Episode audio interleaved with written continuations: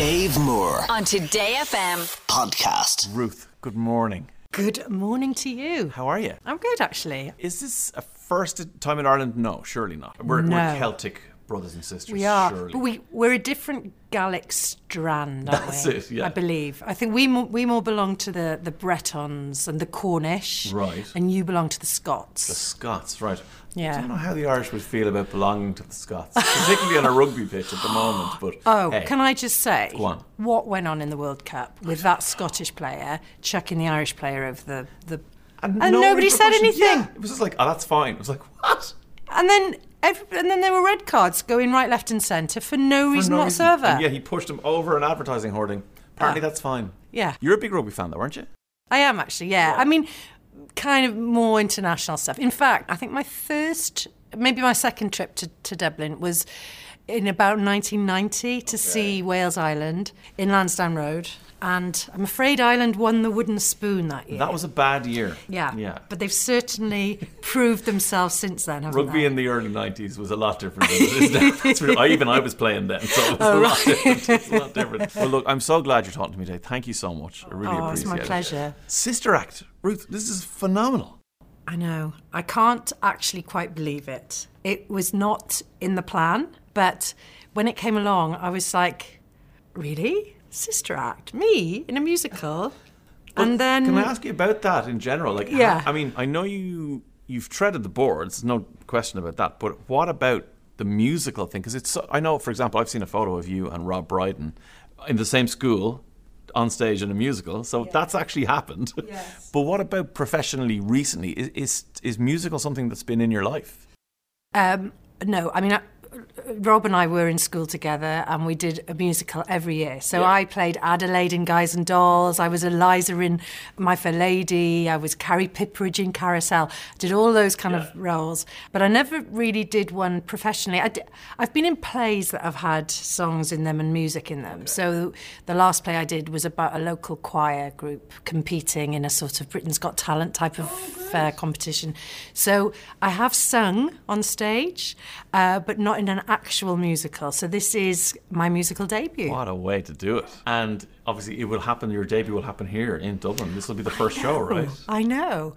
And what an incredible place to make my debut, if that's yeah. the, the right phrase. Um, and I, I'm I'm nervous, but I'm very excited. The, the the cast, I've I've met with the cast. We haven't, although we haven't sort of started rehearsing sure, yet. Yeah. Uh, we did um, an item for the Royal Variety Show, so I had to don my habit yes. and uh, meet Beverly Knight and Lesley Joseph and all the fantastic nuns. And I have to say, I've never felt so welcome. Really? Oh, it's such a lovely atmosphere. Oh, that's great. Because I think it's when you're going into any show that's already established and people know each other and there are connections and all that, it's a bit like starting a new school. Yes. And you're the new you're kid. You're the new girl. Yeah, I know what you mean. So, yeah. um... Uh, so I was a little bit kind of trepidatious. Well, it's a big word, isn't it, That's for this time of the day? I don't I'm even know if it's a real word, it doesn't actually. Doesn't matter, it is now. It absolutely is now. um, and yeah, I couldn't have been made more welcome. It's it's a really lovely atmosphere, and we rehearsed one of the songs, uh, and I, I felt quite emotional actually, hearing everybody sing, and the, the way that everybody worked together, and the harmonies, and and just that energy on stage, and then to be actually on stage. Uh, hearing that sound and hearing Beverly Knight. Oh, what a singer. Goodness. Yeah. Do you think Sister Act is like, like, if it had been a different musical, would you have been as quick to say yes? Or was there something about this and that, everything you've just spoken about there, that drew you to, when Sister Act, the offer came in, you went, that's the one? Um, I think it was more about the part, because in truth, I'd never seen Sister Act on stage. So uh, I knew the film, sure. and I thought about all of the, the people who'd played who'd that played part that, before. Yeah, yeah. But, it, it, of course, Jennifer Saunders played it, so I thought, well, there's obviously room to make, you know, Mother Superior yes. one's own, as yeah, it were. Yeah. And um, so that's what I'm looking forward to doing, is to, to, I suppose, putting the Ruth Jones stamp on Mother Superior, whatever that's going to be. Um, but, yeah, it, it, so and I saw it then in Cardiff, and I just filled up, because... The songs in it are so incredible. It, it, it really did make me go, oh, I'm so glad I've got this job. I can't wait. That's so great. Can I ask you about a T V show? A phenomenal T V show that I love and I think might have one of the best relationships I've seen ever on T V. Right. Mags. In oh, Saxondale. Mags yes. and Tommy. Yes. I'm such a Partridge fan. Right. So when Steve did Saxondale, I just, I loved you in it. I loved your relationship with Tommy. It was amazing. Oh, so, thank you. Thank you for Saxondale. But what oh. was that, what was it like putting that show on and doing that with Steve? Do you know, I kind of knew Steve because we had done, I think we'd done Gavin and Stacey, and his company made Gavin and Stacey. Right. But I was at an awards thing and I was sat in front of Steve, and I don't know, maybe we hadn't done Gavin and Stacey at that point, but we'd done Nighty Night, oh, right? Nighty Night, yeah. Oh, my God, yes. And in Nighty Night, I mean, I sacrificed all for my part and I didn't care what I looked like. And I was sat in front of him and he leaned over and he said to me, oh, uh, you scrub up quite well, don't you, actually?